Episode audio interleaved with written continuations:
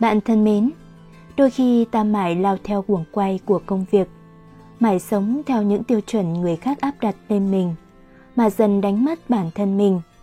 Bạn đã bao giờ nghĩ đến việc sẽ tìm lại chính mình của những năm tháng trước kia chưa? Đó là một cái tôi tự do và không bị bất kỳ điều gì trói buộc. Dù là công việc, tình yêu hay những kế hoạch tương lai. Trong blog radio của tuần này, mời bạn lắng nghe phần 1 của truyện ngắn Tôi đi tìm lại chính mình, được gửi đến từ tác giả Nguyễn Thị Loan. Tiếng gà gáy từ xa vẳng lại đánh thức tôi khỏi giấc ngủ. Đã lâu lắm rồi, tôi mới có một giấc ngủ thoải mái và trọn vẹn đến thế. Không chập chờn mộng mị, không có hình bóng người xếp cáo kỉnh khó tính, không cả màn hình vi tính dày đặc những hàng cột của bảng tính Excel luẩn quẩn trong những giấc mơ. Tôi mở mắt, vươn tay khẽ đẩy cửa sổ nhìn ra ngoài, khẽ dùng mình vì hơi lạnh sộc vào đột ngột. Trời chưa sáng hẳn, bên ngoài sương răng mở trắng sườn núi phía xa. Lớp băng mỏng dính trắng tinh, phủ lấm tấm trên những hàng cây gầy guộc. Tôi khép cửa lại, với tay lấy chiếc áo lông vũ khoác vào người rồi bước ra ngoài. Sapa thời gian này lạnh lắm, cái lạnh như lưỡi dao ngọt sắc khứa vào từng thớ thịt khiến người ta phải suýt xoa. Tôi cũng không rõ, sao giữa muôn ngàn địa điểm, tôi lại chọn Sapa, và lại chọn đúng lúc cái rét ùa đến bao trùm, đông đặc trên từng nhánh cây, mỏm đá. Tôi chỉ biết, lúc tôi nhấc điện thoại đặt vé đến nơi này là lúc tôi đã mệt mỏi đến rượu dã. Tôi vẫn nhớ, lúc bước vào phòng xếp đưa lá đơn xin nghỉ phép, gương mặt khó ở kinh niên của ông ấy cao lại thành những nếp nhăn, xô chồng lên nhau. Lời mắng nhiếc được lập trình sẵn tự động tuôn ra cùng với cái liềm sắc lẹm. Nghỉ nghỉ cái gì? Cô có biết công ty bận rộn thế nào không mà đòi nghỉ? Tết nhất tới nơi rồi, còn không làm cho kịp xuất hàng. Cô tưởng hàng nó tự mọc ra ở trên truyền à? Ngày trước mỗi lần như vậy, tôi sẽ cúi gằm mặt, lý nhí xin lỗi, rồi cuối cùng là thất thểu đi ra. Chỉ có điều, lúc ấy sợi dây kiên nhẫn cuối cùng trong tôi đứt phụt. Sau những tháng ngày bị bào mòn trong áp lực, Tôi ngước mặt lên, nhìn thẳng vào sếp, dõng dạc nói từng từ một. Em không phải đến để được anh đồng ý, em đến để báo anh biết em nghỉ nửa tháng. Còn anh muốn để ai làm cho hàng nó chạy thì tự đi mà sắp xếp, em không làm nữa, vậy thôi. Nói rồi, tôi quay lưng bước ra cửa, để mặc sếp tôi ngồi như hóa đá. Dường như vẫn chưa tiêu hóa nổi những lời như thế có thể được tôi, đứa nổi danh cả công ty về sự nhẫn nại và cam chịu. Tôi bước tới bàn làm việc, dọn dẹp đồ lại rồi đứng dậy ra về. Sếp tôi lúc bấy giờ dường như mới sực tỉnh, chạy vội lại níu tay tôi. Cô à, em định đi đâu? Em đi về, hết giờ làm việc rồi. Cái này đơn xin nghỉ, em từ từ được không? Công ty đang giai đoạn cao điểm, em xem... Không anh, 4 năm, em nhắc lại là 4 năm, em đã làm việc như điên, ngày nào cũng ít nhất 12 tiếng chôn chân ở cái văn phòng này. Em không dám nghỉ một ngày, dù đang ốm mệt tưởng ngất. Giờ em không làm nổi nữa. Nói xong, tôi dứt khoát quay đi, xếp tôi quát giật lại. Đứng lại, nếu ngày hôm nay cô bước chân ra khỏi cái cửa phòng này, thì từ giờ trở đi, đừng có quay lại nữa. Tôi không thèm ngoái lại, chỉ nhếch miệng đáp. Tùy anh. Nói xong tôi xách túi đi thẳng. Bước ra bên ngoài, tôi ngẩng lên nhìn bầu trời rồi hít thật sâu. Tháng 1, trời đã sang đông từ lâu, chỉ một màu trắng đục. Thỉnh thoảng những cơn gió mùa đông bắc lại quét qua, khiến người đi đường co lại vì rét. Vậy mà lòng tôi thoải mái tới lạ kỳ. Vừa đi được vài bước, điện thoại trong túi tôi réo vang. Tôi liếc mắt, là Khanh. Tôi áp điện thoại vào tai, chưa kịp nói gì, đã nghe tiếng anh cằn nhằn. Anh bảo em đặt quà tặng mẹ cho tử tế cơ mà. Em mua cái gì vậy?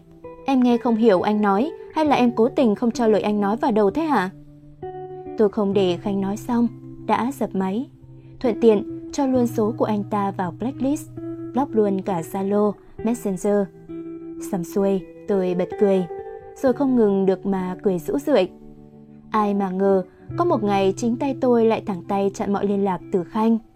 Ngày trước, hồi mới yêu nhau, ai cũng nói tôi tốt số. Khanh là chàng trai ưu tú nhất trong trường đại học, đẹp trai, nhà giàu, tài giỏi, hệt như một chàng bạch mã hoàng tử trong mộng của mọi cô gái. Hay nói gần gũi hơn, anh giống một nam thần bước ra từ tiểu thuyết ngôn tình, mà tôi là cô bé lọ lem tầm thường, chẳng có gì nổi bật. Vậy mà Khanh lại chú ý đến tôi. Ngày anh ngỏ lời yêu tôi, nữ sinh trong trường vừa hâm mộ, vừa ghen tị. Tôi từng hỏi Khanh, anh yêu tôi vì điều gì? Khanh cũng ngẩn ra hồi lâu, rồi sau đó cười với tôi. Ừ nhỉ, anh yêu em vì điểm gì nhỉ? Chỉ biết yêu là yêu thôi. Ngày ấy, tôi không hề tự ái vì câu nói thật của anh, còn tự thấy mình may mắn. Bởi vậy, ở bên Khanh, tôi luôn là một cô người yêu bé nhỏ, ngoan ngoãn nghe lời. Anh thích gì, tôi sẽ làm. Anh không thích gì, tôi cũng tự mình thay đổi. Yêu nhau 5 năm, tôi luôn bên cạnh anh như chiếc bóng, luôn tìm cách làm anh vui và sợ hãi khi thấy anh giận hờn hay thất vọng. Từ lúc nào, tôi đã luôn lấy suy nghĩ của Khanh làm quy chiếu cho mình. Khanh nói thích con gái truyền thống, thùy mị. Thế là tôi luôn mua những bộ váy dài quá gối, những chiếc áo dài tay hoặc sơ mi kín cổng cao tường. Khanh nói không thích con gái trang điểm đậm. Thế là tôi luôn chỉ ra đường với một chút son ở trên môi. Khanh bảo thích con gái tóc dài, thế là tôi nuôi tóc tới thắt lưng. Dù nhiều lúc nóng đến điên người, hai mỗi lần gội đầu mất cả tiếng mà đầu vẫn chưa khô. Nghĩ tới đây, tôi đột nhiên đảo tay lái, sẽ luôn vào một quán cắt tóc ven đường. Lúc trở ra ngoài, tôi hài lòng ngắm mình với quả đầu bốp nhuộm màu xanh rêu đầy cá tính. Điện thoại tôi rung lên, tôi nhấc máy. Tiếng cái Nga, bạn thân của tôi vang lên lành lành. Tao mới gửi qua Zalo số điện thoại nhà anh Xính rồi đấy. Khi nào đến nơi, gọi người ta ra đón là được. Ừ, được rồi, tao cảm ơn. Mà sao tự nhiên mày lại đi du lịch vào cái thời điểm này? Tao nhớ mọi năm tầm này mày đang sắp mặt cơ mà. Mà lão Khanh cũng cho mày đi á? Chả sao cả, tự dưng muốn xách ba lô lên rồi đi thôi. Cuộc đời là của tao, cần gì ai cho phép. Này nói thật đi, mày làm sao thế? Công việc có vấn đề à? Hay là mày với lão Khanh lại cãi nhau? Tôi bật cười. Không, chỉ là tao đuối quá. Cần nghỉ xả hơi để sạc lại pin. Thôi nhé, có gì mai tao gọi cho mày. Tôi cúp điện thoại, nhìn đồng hồ, giờ đã là 10 giờ đêm. Bụng tôi giáo lên ủng ục. Lúc chiều ta làm nổi hứng sẽ vào quán làm tóc không kịp ăn. Khi ra ngoài trời đã tối muộn. Tôi sẽ vào một quán phở ven đường. Nhìn bát phở bốc hơi nghỉ ngút một lúc. Tôi với tay lấy lọ tường ớt bên cạnh chút vào. Tôi nhấp một ngụm nước dùng. Vị cay nồng, nóng bỏng sộc thẳng lên mũi, làm tôi ho sặc sụa. Lâu lắm rồi, tôi mới lại ăn cay. Khanh không thích ăn cay, anh bảo ăn như thế hại dạ dày, nên từ ngày yêu anh, tôi không dám đụng vào một trái ớt. Giờ ngồi một mình, thưởng thức bát phở nóng hổi ngày đông với vị cay nồng đậm thấm vào đầu lưỡi, tôi thấy lòng khoan khoái đến lạ. Ăn xong, tôi đi tìm phòng nghỉ. Về nhà lúc này thể nào cũng đụng mặt Khanh với những lời cằn nhằn trách móc. Ngày mai tôi có một chuyến đi xa, còn một giấc ngủ ngon lành và tâm thái nhẹ tênh. Tôi đến Sapa vào buổi chiều. Xèo dữ đón tôi ở bến xe, rồi chở tôi về trên chiếc min khờ cũ. Nước sơn đã hơi mờ. Xe men theo những con đường đèo sóc ngoằn ngoèo, có chỗ sóc này cả người, có cả những chỗ đường hẹp phải nếp sát vào vách đá. Cuối cùng dừng lại trước một căn nhà gỗ hai tầng, nằm quay lưng lại sườn đồi. Xèo dữ đẩy cánh cổng cũng bằng gỗ đã cũ, quay lại nhìn tôi cười. Chị vào đi, để em đi gọi bố. Xèo dữ năm nay mới 16, nhưng nhìn đã cao lắm. Nước da cậu hơi đen, mái tóc rậm rịt quan quan với nụ cười tươi rất ấm. Tay cậu xách hộ tôi chiếc ba lô, đôi chân toàn thoát bước vào trong, giọng đã vang khắp nhà. Bố ơi, chị Quyền bạn chị Nga tới rồi ạ. Nghe tiếng, bố xào rử, xào xính bước ra ngoài. Tôi nhìn người đàn ông trước mặt, bối rối không biết chào thế nào cho phải, cuối cùng mới ấp úng. Chào anh, em là Quyên. Xào xính năm nay 35 tuổi, hơn tôi 9 tuổi. Xào dữ gọi tôi là chị, còn tôi lại gọi bố cậu là anh, nghe hơi ngượng miệng. Nhưng bảo gọi người trước mặt bằng chú, còn ngượng hơn. Nghĩ tới nghĩ lui, tôi đành chật lưỡi, thời kệ vậy sao xính nhìn tôi cười thật hiền, rồi thân mật hỏi. Chào cô, cô là bạn bác sĩ Nga ạ? Quý hóa quá, mời cô vào. Bác sĩ Nga dạo này thế nào? Vâng, Nga vẫn khỏe anh ạ. Chỉ là đợt này nó bận quá, không sắp xếp được thời gian cùng em về đây. Không sao, bác sĩ bận, cái này tôi hiểu mà. Năm ấy không nhờ bác sĩ Nga thì mẹ con cái dính chắc không còn nữa. Tôi mang ơn bác sĩ Nga nhiều lắm. Khi nào cô về, cho tôi gửi cho bác sĩ ít quà cảm ơn. Nói xong, Sào Xính bảo các con dọn cơm tối ra ăn. Cả nhà ngồi quây quần trong giàn bếp. Sào Xính và Sào Dừ ngồi phía trước. Rồi đến A Mẩy, vợ anh và A Xính, cô con gái tròn 3 tuổi. Sào Xính nói tôi là khách, nên kéo tôi ngồi phía bên tay phải anh, còn rót rượu cho tôi. Cốc rượu nấu bằng ngô nếp nương, uống vào vừa cay vừa ngọt, sưởi ấm cả lòng người trong những ngày đông giá lạnh. Sào Xính bảo tôi, ngày mai là chủ nhật, A Lý, cô con gái cả đang học ở thủ đô sẽ về. Tôi nhìn anh, thấy ánh sáng lấp lánh trong đôi mắt khi nhắc về con, bỗng dừng nhớ bố tôi giả giết. Khi tôi thức dậy bước ra ngoài, cả nhà giáo xính đều đã dậy. Chỉ có cô con gái 3 tuổi vẫn đang cuộn tròn trong chăn ngủ say sưa. A Mẩy đang lúi húi nấu cháo ngô, sao thêm đĩa thịt lợn để bên cạnh. Thấy tôi, chị ngừng tay rồi cười chào tôi bằng giọng kinh hơi lơ lớ. Cô đã dậy rồi à, sao không ngủ thêm nữa? Em ngủ đủ rồi, ra đây xem có việc gì làm với chị. A Mẩy xua tay, bảo xong hết rồi. Vừa lúc xèo dừ bước ra, thấy tôi cậu cười. Lát nữa em lên rừng lấy củi, lấy lá với bố, xong về em đưa chị đi chơi nhé. Em không đi học à? Tôi hỏi. Em vừa thi xong, được nghỉ mấy ngày. Xèo dừ vừa nhón tay bốc một miếng thịt đưa vào miệng, vừa lúng búng bảo tôi. Ăn sáng xong hai cha con lên núi, A Mẩy lấy ra mấy bộ váy thổ cầm bắt đầu thêu. Tôi tò mò lại gần, nhìn chị cẩn thận trò chuốt theo từng mũi. A Mẩy cười, để cho tôi một bộ kim chỉ và chiếc khăn nhỏ bảo tôi thử. Tôi nhận lấy, lúng túng sau kim. Những sợi chỉ đầy màu sắc rực rỡ, óng ánh lần lượt xếp thành hình trên chiếc khăn màu xanh sẫm. Mẹ tôi ngày trước cũng hay thêu trên khăn lụa. Tôi ngày còn bé toàn ngơ ngẩn ngắm mẹ theo những bông cúc, những cánh mai, cánh đào trên khăn. Nhưng càng lớn, những chiếc khăn càng bay dần xa khỏi tâm trí tôi, thay vào đó là những háo hức tò mò về thành phố lớn, lúc nào cũng rực rỡ lung linh đầy màu sắc. Giờ ngồi ở một nơi xa lắc, tự tay cầm kim thêu trên vải, tôi lại nhớ ra giết những ngày đông giá, cuộn tròn bên cạnh ngắm mẹ theo khăn. Tôi dường như còn ngửi thấy được cả hương bổ kết thơm thơm trên tóc mẹ. Ký ức ngày xưa ùa về, khiến tôi cay mũi, nghe trong lòng một miền nhớ thương khắc khoải dâng đầy. Hơn 9 giờ, Sào Dử và bố cậu trở về nhà, đặt bó củi to xuống hông nhà, Sào Dử quệt dập mồ hôi trên trán bảo tôi. Chờ em một tí, em thay đồ rồi đưa chị đi chơi. Không sao đâu, chị còn ở đây lâu, em cứ nghỉ đi đã, lúc nào đưa chị đi cũng được. Ui giời, em không mệt đâu, chị đừng lo. Xeo xính đang rửa tay bên hiên nhà, cũng quay sang tôi cười đôn hậu. Kệ nó, thanh niên chân như con ngựa ấy, không ở nhà nổi lấy một lúc, có cô đi cùng tôi còn yên tâm hơn.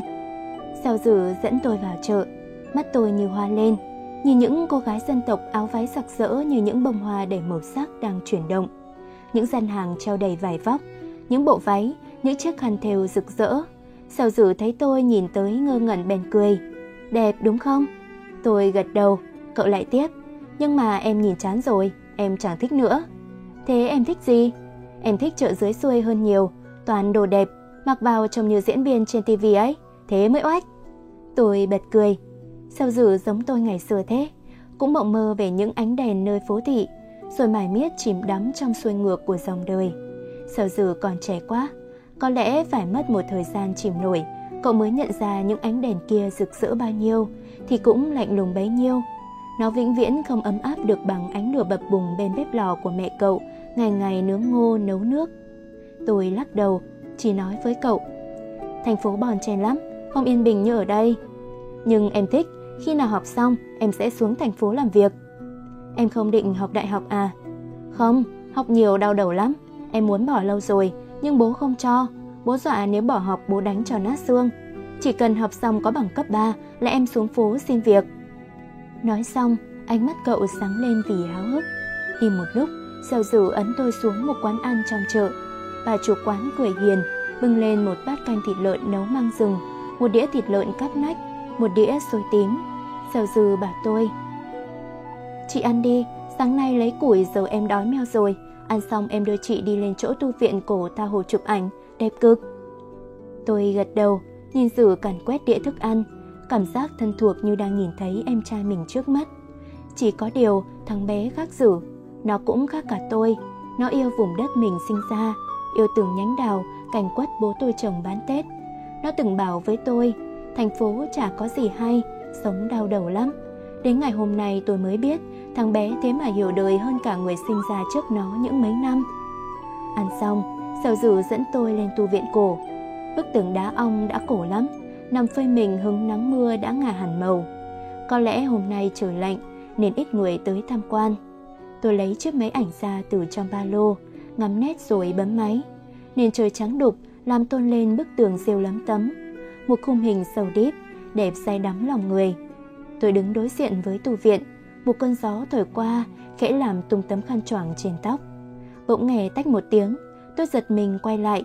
Chàng trai lạ mặt phía trước lại bấm thêm vài kiểu ảnh nữa. Mới dừng lại rồi nhìn tôi gãi đầu ái náy.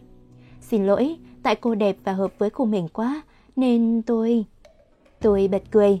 Đã bao lâu rồi nhỉ mới có người khen tôi đẹp. Từ ngày yêu Khanh, những lời khen tôi nhận được chỉ là chồng dễ thương lắm. Lần duy nhất tôi được khen xinh đẹp và quyến rũ là buổi tiệc tất niên năm đầu tiên tôi vào công ty. Hồi ấy tôi vẫn còn hăng hái, đầy sức sống nên hào hứng đăng ký làm MC dẫn chương trình cho buổi year end party. Tôi trang điểm cầu kỳ, mái tóc lượn sóng nhuộm nâu, bộ đầm đuôi cá màu đỏ ôm sát lấy người. Nhưng lúc Khanh đón tôi, anh lầm lì suốt chặng đường về. Đến nhà, anh nói với tôi, anh thất vọng về tôi quá. Còn cả một chàng dài những điều tôi không nhớ hết. Lúc ấy, tôi vội vàng ôm lấy anh, nói tôi xin lỗi, nước mắt tràn ra làm nhòe hết cả phấn son. Từ sau hôm đó, tôi không bao giờ trang điểm nữa. Mái tóc nâu mới nhuộm cũng ngay lập tức được ép thẳng lại, nhuộm đen theo yêu cầu của Khanh. Tủ quần áo được lấp đầy bởi những chiếc váy dài quá gối, áo sơ mi dài tay, quần kaki thẳng tớm. Vậy mà lúc này với quả đầu ngắn nhuộm màu lại có người khen tôi xinh đẹp. Thấy tôi cười, chàng trai bước lại gần, chia chiếc máy ảnh ra trước mặt tôi. Cô xem, tôi không nói dối chứ. Tôi nhìn vào khung hình, rồi ngỡ ngàng thật sự. Cô gái trong ảnh có đôi mắt buồn mênh mang, nhìn đăm đắm về phía tù viện cổ, chiếc khăn quấn hững hờ trên tóc bay trong gió. Ánh sáng hắt từ phía sau càng khiến khung cảnh thêm phần mơ mộng. Những bức ảnh sau là ảnh cận cảnh khi cô ấy quay mặt lại với đôi mắt to tròn ngơ ngác. Tôi không dám tin vào mắt, hỏi lại bằng giọng hơi run. Đây là tôi. Chàng trai trước mặt gật đầu cười, rồi nói tiếp. Nếu cô không chê, có thể giúp tôi làm người mẫu ảnh trong ngày hôm nay được không? Bạn vừa lắng nghe phần 1 của truyện ngắn Tôi đi tìm lại chính mình được gửi đến từ tác giả Nguyễn Thị Loan. Liệu quyết định đường đột của Quyên có giúp cô tìm lại bản thân mà cô đã từng đánh mất? Liệu ở mảnh đất xa lạ ấy, cô có tìm thấy một mối duyên mới? Mời bạn đón nghe phần 2 của truyện ngắn trên website và kênh youtube Blog Radio.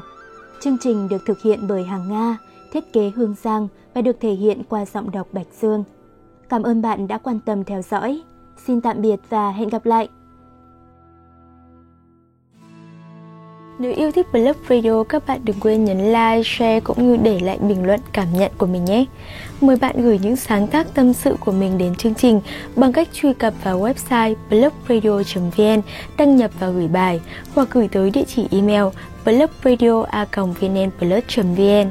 Các chương trình sẽ được cập nhật và phát tại chuyên trang cũng như kênh youtube Blog Radio. Đừng quên nhấn đăng ký và nhận thông báo để không bỏ lỡ những video mới nhất nhé. Blog Radio phát thanh xúc cảm của bạn.